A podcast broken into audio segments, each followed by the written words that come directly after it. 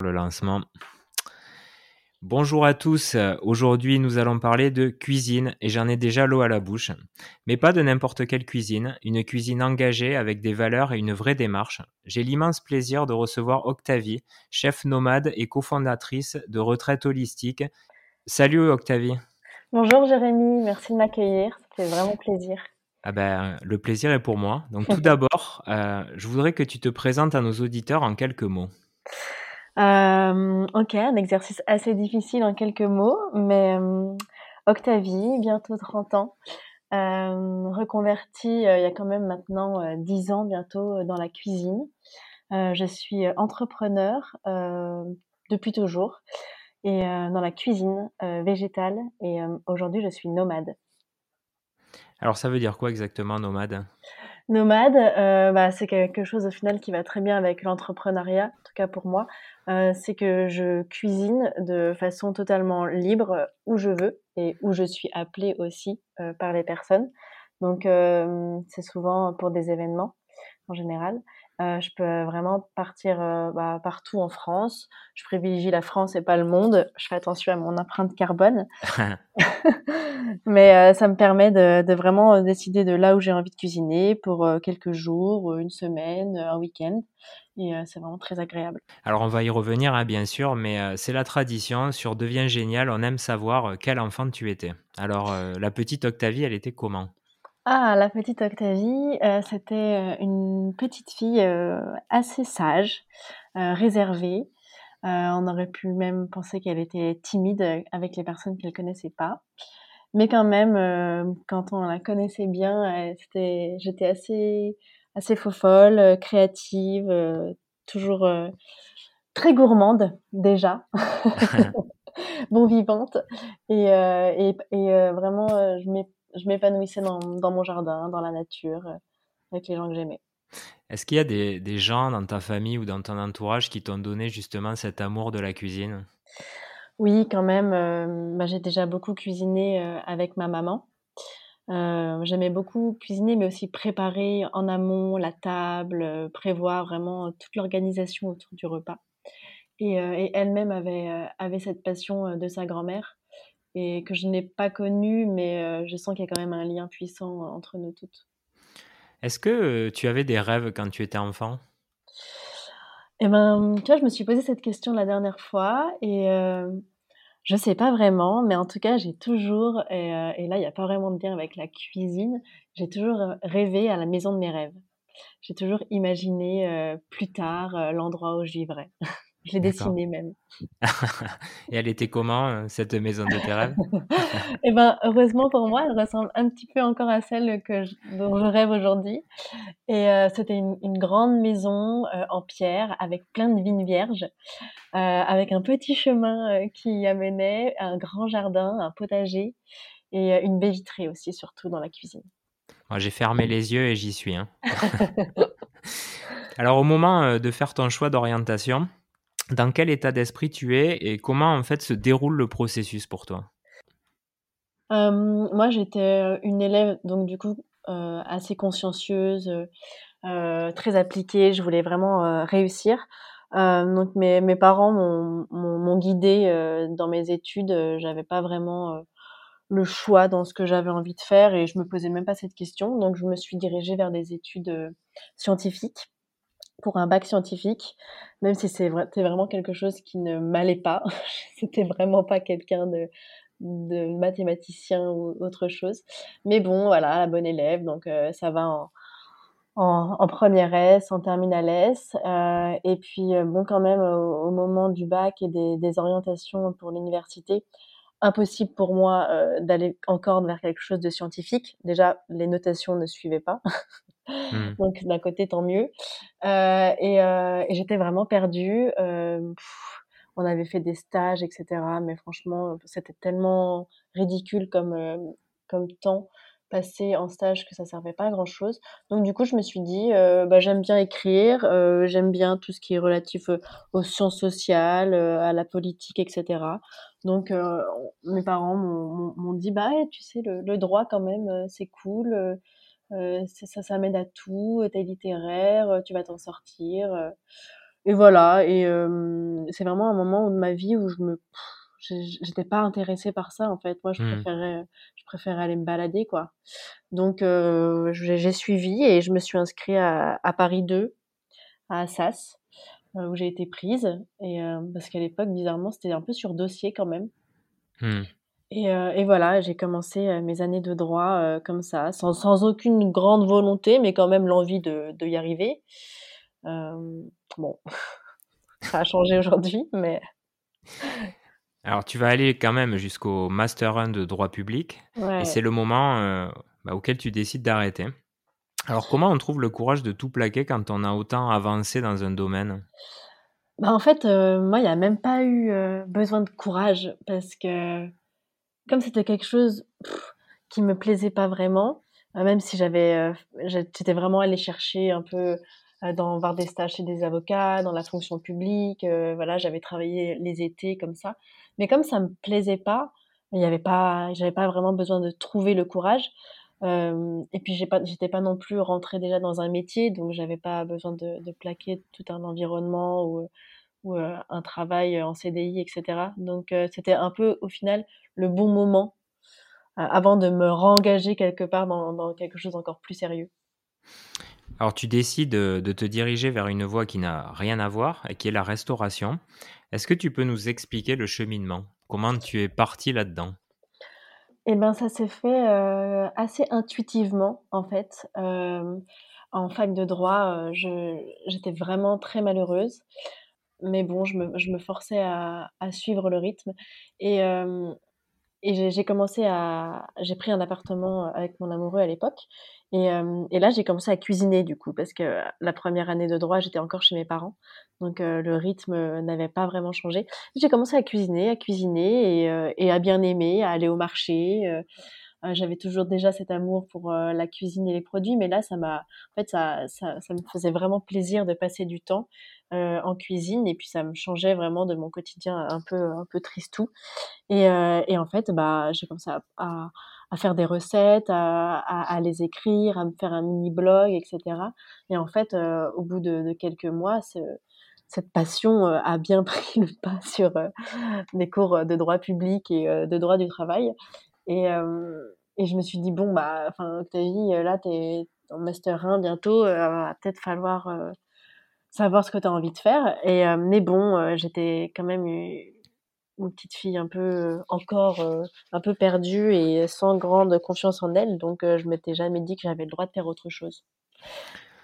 La vie va te donner un coup de pouce parce que tu vas faire une rencontre et cette personne va t'ouvrir l'écosystème du métier à Paris. Est-ce que tu peux nous en parler? C'est ça, en fait, c'était le début de Facebook à l'époque. Heu, il y avait pas encore Instagram, tout ça et et je suivais sur Facebook, heu, une jeune femme, j'avais j'étais abonnée à sa page Facebook, elle s'appelait Chloé Cuisine en Verre et elle était, cuisinière traiteur un peu 2.0 à Paris. Heu, c'était pas vraiment du tout les traiteurs, qui faisaient des blanquettes de veau, dans l'aluminium. C'était plutôt plein de jolies petites pièces cocktails, très travaillées, colorées et heu et j'ai répondu à une annonce qu'elle passait comme ça sur Facebook en disant qu'elle avait besoin de quelqu'un pour l'aider pendant l'été. Et moi j'avais j'ai vraiment pas eu peur. Je me suis dit: «Écoute, j'ai Octavie, c'est vrai, tu as tu as aucun diplôme, tu connais peut-être rien en cuisine, surtout dans le monde professionnel, mais écoute, tu as rien à perdre, heu, cet été, tu as rien de prévu, heu, voilà, envoie un message» et en fait, elle m'a elle m'a répondu, elle m'a dit: «Bah, écoute Octavie, je sais que tu es à Dijon, mais est-ce que tu veux venir me rencontrer à Paris, heu, dans 2 jours?» et heu, j'ai sauté à Paris.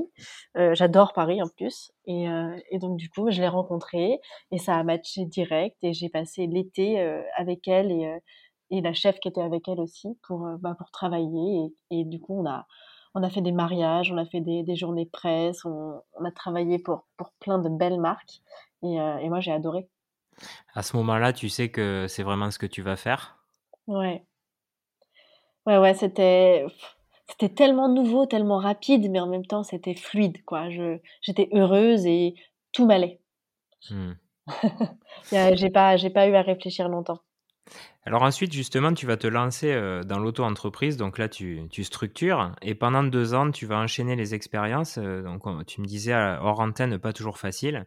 Tu m'expliquais aussi que tu as découvert un métier qui n'est pas tendre avec les femmes. qu'est-ce que tu as vu dans ce métier précisément au départ? Bah, en fait, la première année, je ne travaillais qu'avec des femmes. Donc là, ça en vrai, ça allait. en plus, on était un système bien rodé et cetera.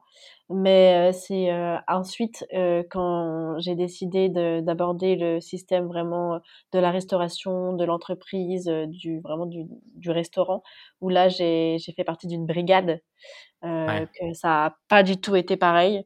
moi, j'étais pas habituée à tout système de, de hiérarchie. et, et c'était l'enfer. Enfin, tous les clichés qu'on pouvait imaginer, euh, ils sont tellement faciles à, à, arriver. Quoi. Moi, j'ai tout subi d'un seul coup. Euh, en neuf mois, je me suis retrouvée euh, harcelée sexuellement, moralement, enfin physiquement. En plus, c'est assez dur et, et on est en fait les, les gens sont sont eux-mêmes mal dans ce métier parfois. Donc du coup, sont contents inconsciemment de te faire vivre la même chose qu'ils vivent. Et, et pour moi, c'était c'était dingue. C'était pas possible en fait. Mmh. J'ai vraiment eu, eu, du mal à, à accepter tout ça. Rien qu'au début, enfin, appeler quelqu'un euh, que tu ne connais pas chef, pour moi, c'était waouh, c'était lunaire. C'est un peu le côté. Euh, d'ailleurs, c'est marrant parce que ça s'appelle brigade, alors que c'est plutôt un terme militaire à la base. Euh, finalement, c'est très proche. Euh, enfin, on, voit de temps en temps des clichés à la télé comme ça où, où le chef peut hurler sur les, sur les commis. Et, ça, c'est vraiment la vérité. Ah oui, oui, c'est vraiment militaire en fait. Il y, a, y, a, une hiérarchie. As, tu baisses les yeux quand on te parle si on te dispute. Tu réponds surtout pas.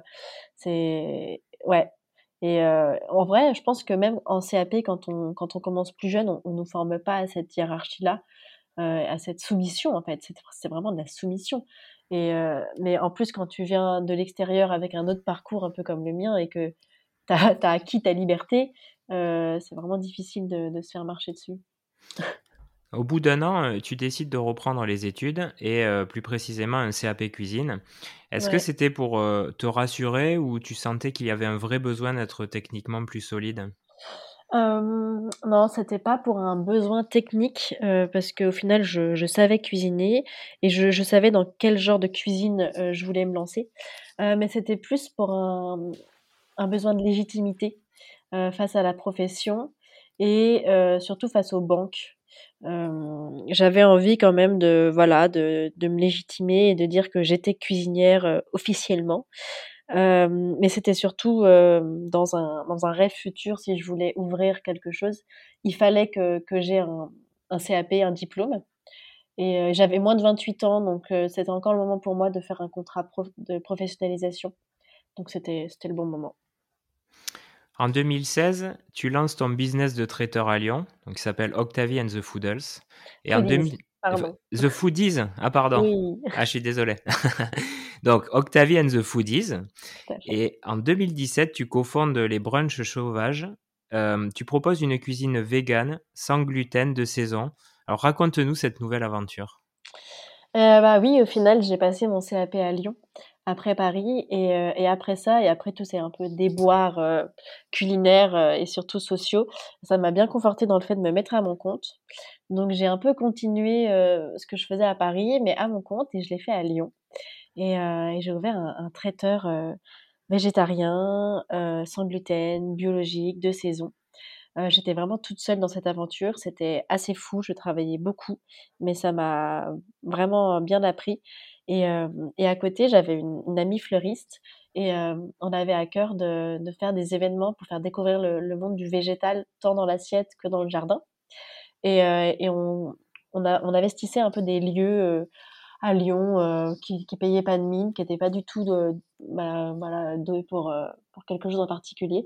Et on, on les métamorphosait en jungle urbaine. Et moi, je faisais un brunch 100% vegan. Euh, et voilà, et on faisait ça, on a fait ça pendant deux ans, et, euh, et c'était la vie, quoi. Et c'est comme ça que, que je me suis dit, mais euh, le traiteur, c'est cool, mais j'ai besoin, je ressens maintenant le besoin de vraiment partager avec les gens. Et le traiteur, c'est quelque chose d'assez productiviste. Dans un laboratoire, on amène sur place, les gens mangent, mais il n'y a pas vraiment d'échange et de partage. Et je me suis rendu compte que ça me manquait. Alors on le on le voit, tu as une cuisine hyper engagée, hein, puisque, bon, on l'a dit, végan, sans gluten, de saison. Est-ce que, heu, au-delà du plat en lui-même, c'était important pour toi de transmettre un message à travers la cuisine? Oui, oui, bah, carrément. Ça, je m'en je m'en rends compte, en fait, au au fur et à mesure, que j'avance. Heu, mais d'un côté, effectivement, il y a il y a le côté, hem, bah, prôner le le végétal, heu, les produits, heu, de saison, heu, une agriculture, heu, biologique qui prend soin, bah, de la de la terre, heu, qui prend soin des agriculteurs, des producteurs qui qui font pousser tout ça et puis qui prennent soin aussi de notre santé. Parce que la Mmh. cuisine, heu, voilà, il y a il y a quand même un un aspect santé qui est hyper important, heu, on est ce qu'on mange et heu et j'avais envie de de faire passer ce message et de de montrer aux gens que c'est pas compliqué en fait de de manger bien et de se faire du bien et de faire du bien à la planète. En 2019, c'est la consécration, tu vas créer ton restaurant à la Croix-Rousse à Lyon, heu, qui Mmh s'appelle le Comptoir Sauvage. Alors au début, heu, comme, dans tout projet entrepreneurial, tu débordes d'enthousiasme. Puis les choses vont se compliquer un peu, heu, une associée qui a des visions un peu divergentes, le covid qui arrive et là tu ressens une fatigue, heu, morale et physique qui va te plonger dans un burn-out. Alors, heu, là, c'est un peu le rêve qui tourne au cauchemar. Ouais, un petit peu, c'est vrai que je m'attendais pas à ça. J'ai adoré, monter ce restaurant, c'était un peu mon rêve, mon dream come true. Mais, c'est c'est je me suis associée un peu trop vite. J'ai pas vraiment réfléchi. Heu, moi je je je suis quelqu'un malheureusement parfois qui fait un peu un peu les choses trop vite. Hem, il me fallait ce il me fallait ce lieu, il me fallait ce restaurant. C'était soit ça, soit je partais en Nouvelle-Zélande élever des chèvres. Donc, heu, Ah oui, c'est pas pareil. ah ouais, ouais, non mais j'en pouvais plus. Et effectivement, ça ça s'est pas très bien, fini. Le covid en vrai, on a on y a survécu. Heu, on a eu des aides, heu, de l'État, heu, on avait une trésorerie quand même un petit peu. Ça, ça allait. Mais en fait, effectivement, c'est le côté, le côté association. Hem, je me suis associée avec une copine. Heu, on avait on se connaissait pas énormément, on venait pas des mêmes milieux. Heu, on avait chacune, nos défauts, mais mais en fait, on avait une une incompatibilité au travail, heu, démentielle et et moi je me suis surinvestie en fait, par rapport à tout ça, en voulant trop faire marcher, le truc et je me suis retrouvée épuisée en fait, physiquement et moralement et et c'est le covid en fait qui m'a stoppée. J'ai attrapé le covid, après il y a eu le confinement 3 jours après et en fait, là j'ai soufflé et je me suis dit: «Bon bah, il y a y a un problème en fait». Qu'est-ce que tu as appris de de cette période un peu difficile? J'ai appris, hem, qu'il faut, heu, un peu plus écouter les autres, heu, d d'une part, parce que c'est vrai que, mmh, il y avait quand même des petites voix autour de moi qui m'avaient dit: «Octavie, réfléchis, Octavie, tu es sûre que c'est la bonne personne? Heu, Octavie, fais un pacte d'associés». Moi, j'étais là, sûre de moi: «Mais non, t'inquiète, ça va aller, heu, je suis mon instinct». Alors oui, tu suis ton instinct, mais écouter les autres parfois, c'est pas plus mal, surtout quand ils te connaissent. Donc il y avait ça, écouter les autres et la communication, essayer de toujours communiquer. Je pense que je suis quand même quelqu'un d'hyper communicante, mais mais parfois il y a, voilà, en fonction des couples et des duos, ça peut être un peu plus un peu plus difficile. Mmh. Et quand et si tu devais te réassocier un jour, heu, qu'est-ce que tu regarderais en premier er chez l'associé? Parce que c'est vrai que c'est quand même un sujet que j'entends beaucoup, hein, auprès Ouais. des jeunes entrepreneurs. Là, souvent, on on s'associe parce qu'on a un peu peur d'être seul, mais qu'est-ce qu'il faut pas louper dans cette, réflexion? Ouais. Oui, moi je me suis associée parce que j'avais besoin de de quelqu'un, mais effectivement, déjà c'est c'est pas forcément la bonne solution. On peut toujours chercher, d'autres façons, mais il faut il faut vraiment mettre les choses à plat et et je pense qu'il vaut mieux pas s'associer avec des amis parce qu'on risque vraiment de les perdre et parfois on peut avoir peur de, voilà, de les froisser ou de nuire quelque de de nuire à quelque chose, mais il faut vraiment mettre les choses à plat et heu et plus que juste se faire une petite fiche de poste, il faut il faut il faut vraiment mettre les choses, heu, vraiment carrées, en imaginant le pire. Octobre 2020, tu vas vendre tes parts et tu te lances comme chef nomade pour des événements très particuliers, heu, comme des retraites. Alors, comment t'es venue cette idée? Oui, j'étais donc c'était il y a deux ans maintenant, pile poil. cette idée, elle m'est venue en fait, ça a été, super simple. j'ai pour, créer, des retraites, holistiques comme, je les appelle, autour du du yoga, de la cuisine, de la naturopathie. Je me suis, associée sur ce projet avec, une fille que j'avais rencontrée à mon arrivée à Lyon et et là, tu vois, c'est là où j'ai fait, confiance à mon intuition. Cette fille, la première fois que je l'ai vue, c'était dans le cadre, d'un projet pro, je me suis dit: «Un jour, je ferai quelque chose avec elle». Il a fallu attendre 5 ans quand même, mais voilà, il y a il y a eu des moments où on a hésité et puis là, sur ce projet, on s'est dit: «Mais c'est le bon moment en fait. Octavie, toi, tu es libre, tu plus de responsabilités au sein d'un restaurant», parce que ça me prenait quand même énormément de temps. J'avais le temps vraiment de rien faire à côté et elle, pareil, elle revenait de son tour du monde, elle venait de se former au yoga, elle était en train de se former à la naturopathie. C'était vraiment le bon moment et on on s'est sentis comme ça, vraiment se retrouver et c'était le moment, ça ça fait longtemps que ça existe les retraites, de yoga, mais il faut pas se mentir, ça fait quand même trois ans que ça commence vraiment à devenir à la mode. Donc on s'est dit: «Bah écoute, voilà, là je pense que c'est le bon moment, et si on créait quelque chose à deux euh, en format événementiel, euh, comme on était des entrepreneurs, ça, ça, nous allait bien. Alors à côté de cette activité, tu t'associes pour monter des retraites spirituelles, mais aussi des retraites destinées aux mamans overbookées. Alors, c'est quoi le concept? Oui, ça c'est un, concept que j'ai créé. ouais, c'est en fait c'est bah, en fait il y a plein de retraites voilà spirituelles comme on dit euh, pour faire un travail sur soi assez personnel mais quand même en communauté. Mais euh, j'ai bon j'approche la trentaine et je commence à avoir pas mal d'amis qui sont mamans. Mmh et en fait, entrepreneurs ou pas entrepreneurs, elles en peuvent plus quoi. Elles sont, elles, parfois elles ont envie vraiment de tout plaquer et de, de quitter euh, homme et, et enfant et, euh, et, de se barrer au bout du monde. Et, euh, et, moi, je suis là, mais les filles, on va s'occuper de vous. et donc, c'est des week-ends, ça s'appelle les, les, Baby Break Retreats. C'est des week-ends pour, voilà, pour maman overbookées qui n'en peuvent plus de leur quotidien et elles viennent. Euh, elle lâche tout. Il y a quand même un côté un peu, on, on, a on fait des talks inspirants autour de la maternité ou, ou même de, du féminin. Et mais après, à, côté de ça, c'est vraiment un week-end pour déconnecter. Donc piscine, atelier cocktail, tapas, danse. Enfin voilà, on les on les fait revivre et se, se recentrer sur elles-mêmes. C'est une petite bulle de cocooning. C'est ça. Bon, ça ça dure pas très longtemps, mais, mais elles sont très contentes. Qu'est-ce que tu aimes le plus dans cette nouvelle activité? D'un côté, c'est le côté création. En fait, moi, ce qui m'anime dans mon travail, c'est la création.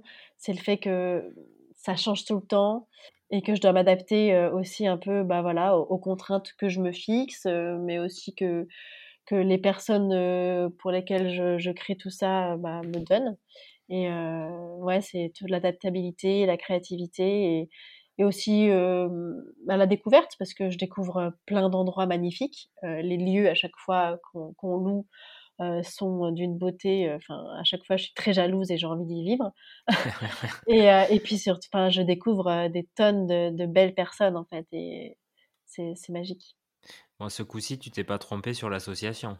Non, je ne suis pas trompée sur l'association. Et puis maintenant, je, c'est vrai qu'avec euh, mon ancien associé, on était sur une SARL, donc vraiment une entreprise classique. Là, je suis retournée euh, en micro-entreprise et euh, je suis associée sur chacun de ces projets, mais vraiment, on reste individuel, quoi. On n'a pas recréé de structure, donc c'est très très libre.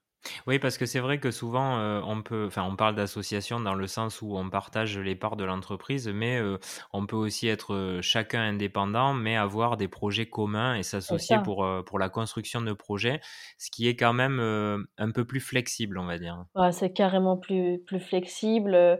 Il suffit juste que, qu'on facture. Après, je dis pas que si notre activité prend vraiment de l'ampleur, même juridiquement, il va falloir changer de structure. Mais, mais oui, ça, ça, permet quand même une flexibilité. Et puis, si on a été un petit peu traumatisé dans le passé, voilà, c'est Ouais, ça permet d'y aller pas à pas et peut-être de se tester avant de, de faire le grand saut, euh, de créer vraiment la boîte ensemble. Ouais, voilà, ça ça permet aux personnes qui qui ont envie comme ça de créer des choses, heu, je pense que s'associer directement sur une structure juridique, c'est pas forcément la meilleure des choses à faire et et plutôt collaborer chacun avec, heu, sa petite entité et se tester et apprendre à à se connaître et à créer ensemble, heu, c'est parfait pour ça. Avec le recul et après avoir euh, connu un peu tous les formats de restauration, euh, quel regard portes-tu sur la profession? Ah, y a en fait, c'est ouais, tellement divers et varié, heu, ça ça dépend, heu, je pense de notre caractère, si on on a besoin de de travailler, heu, en équipe, si on est plus, heu, bah, voilà, entrepreneur, heu, soliste, quoi. Heu, si on a envie d'un train-train, heu, vraiment, heu, on va dire, heu, quotidien, avec un peu de recherche comme, travailler dans les restaurants. Si on a envie que ça bouge un peu plus et qu'on veut faire, du traiteur, ou alors qu'on est vraiment, bien tout seul, il y a le chef à domicile aussi qui est chouette. Heu et puis, bah, voilà, comme moi, heu, chef nomade, je pense qu'il y en a il y en a vraiment pour, heu, pour tous les caractères, tous les profils, tous les âges aussi. Parce que, mmh, parfois, c'est bien aussi de de commencer, heu, quand on est jeune avec un groupe pour, heu, bah, pouvoir se tester, se apprendre à se faire confiance et cetera. Et puis, heu et puis voilà et puis, il y a aussi le l'environnement dans lequel on a envie d'évoluer. Hmm. Parce que la restauration à à la campagne ou en ville, c'est on n'a pas les mêmes, possibilités. Donc, à voir en fonction de ça aussi. Alors, je vais pas trahir un secret euh, puisque tu l'as dit au début, mais tu as à peine la petite trentaine et euh, tu me disais hors antenne, je sais déjà que je vais vivre d'autres vies. Tu évoquais euh, l'écriture, la transformation de produits. Est-ce que tu peux nous en dire plus sur euh, les défis à venir qui t'animent? Oui, bah, c'est vrai que c'est au fond de moi, je en fait, je me rends compte que tous les les 2-3 ans, je change un petit peu de de business model, tout en restant quand même dans dans la cuisine. Mais, hem, mais moi, les retraites, c'est vrai que ça va ça va commencer à à, à à moins m'animer et heu et je vais avoir envie de me tourner vers d'autres choses et c'est vrai qu'il y a l'écriture, heu, bah, notamment d'un livre de cuisine, sur lequel je je je planche actuellement, qui, qui m'anime beaucoup et je me dis: «Mais pourquoi pas continuer aussi à écrire d'autres choses?» et et puis c'est vrai que moi, dans la cuisine, je me rapproche de plus en plus à la nature, comme, comme d'ailleurs le fait que j'habite à Lyon, mais je sens qu'il y a quand même l'appel, heu, vraiment de la campagne qui qui est là et hem et du coup, quand quand on se rapproche de tout ça et heu, des produits et de la beauté de tout ce que la nature nous offre, ça ça nous donne envie de nous rapprocher vraiment, sur le produit, la conception, la transformation, de de faire attention à tout ce que ce que la nature nous donne et à le sublimer. Donc pourquoi pas la transformation de produits, de faire d'une sorte de de petite gamme d'épicerie, par exemple, heu, sèche ou en conserve ou heu, avec des des méthodes de de conservation, heu, anciennes, remises au goût du jour. À voir. On arrive déjà à la dernière question. Si tu te retrouvais euh, face à la jeune Octavie qui se pose des questions à 16 ans euh, dans sa chambre, tu lui dirais quoi? Déjà, posez-vous des questions. Osez, vous, vraiment osez poser des questions, heu et puis surtout, heu, il faut pas avoir peur. Enfin, il faut écouter sa petite voix, il faut il faut vraiment se faire confiance et hem, il faut pas avoir peur, il faut foncer. Hem, quand on fonce, ça marche. Bon, on- alors on a vu, hein, tu vas faire plein d'autres trucs, donc on sera très probablement obligé de refaire une interview d'ici trois ans, parce qu'il y aura beaucoup d'actualités. Puis j'espère qu'on va te retrouver du coup dans les bacs euh, euh, avec ton livre de C'est cuisine. vrai, c'est Ce vrai, je génial. j'ai envie de faire de l'auto-édition. Donc, heu, ça sera peut-être un peu plus compliqué de me trouver dans tous les bacs, type, Fnac, Cultura et cetera. Mais, je vais je vais œuvrer pour. Bah, écoute, euh, en, en tout cas, euh, quand tu sortiras ton livre en auto-édition, on en parlera euh, sur Devient Génial. Enfin, on diffusera à tous ceux qui sont intéressés. Trop chouette. Et, et puis, je voulais te dire un grand merci pour avoir partagé ce moment avec nous et avec les auditeurs. Merci à toi Jérémy, c'est vraiment chouette comme podcast, je connaissais pas avant, mais au final l'orientation scolaire et professionnelle, qu'on soit jeune ou même maintenant, c'est hyper important. Ah ouais, ça concerne tout le monde, que ce soit les jeunes, la reconversion ou les parents justement qui, qui suivent euh, leurs enfants. C'est vrai que c'est un, c'est un sujet assez universel. Ouais, merci beaucoup en tout cas. Ben, un grand merci à toi. Je remercie aussi tous les auditeurs qui nous écoutent plus nombreux. Et puis, euh, ben, je vous dis à tous euh, à la semaine prochaine avec un nouvel invité. Merci.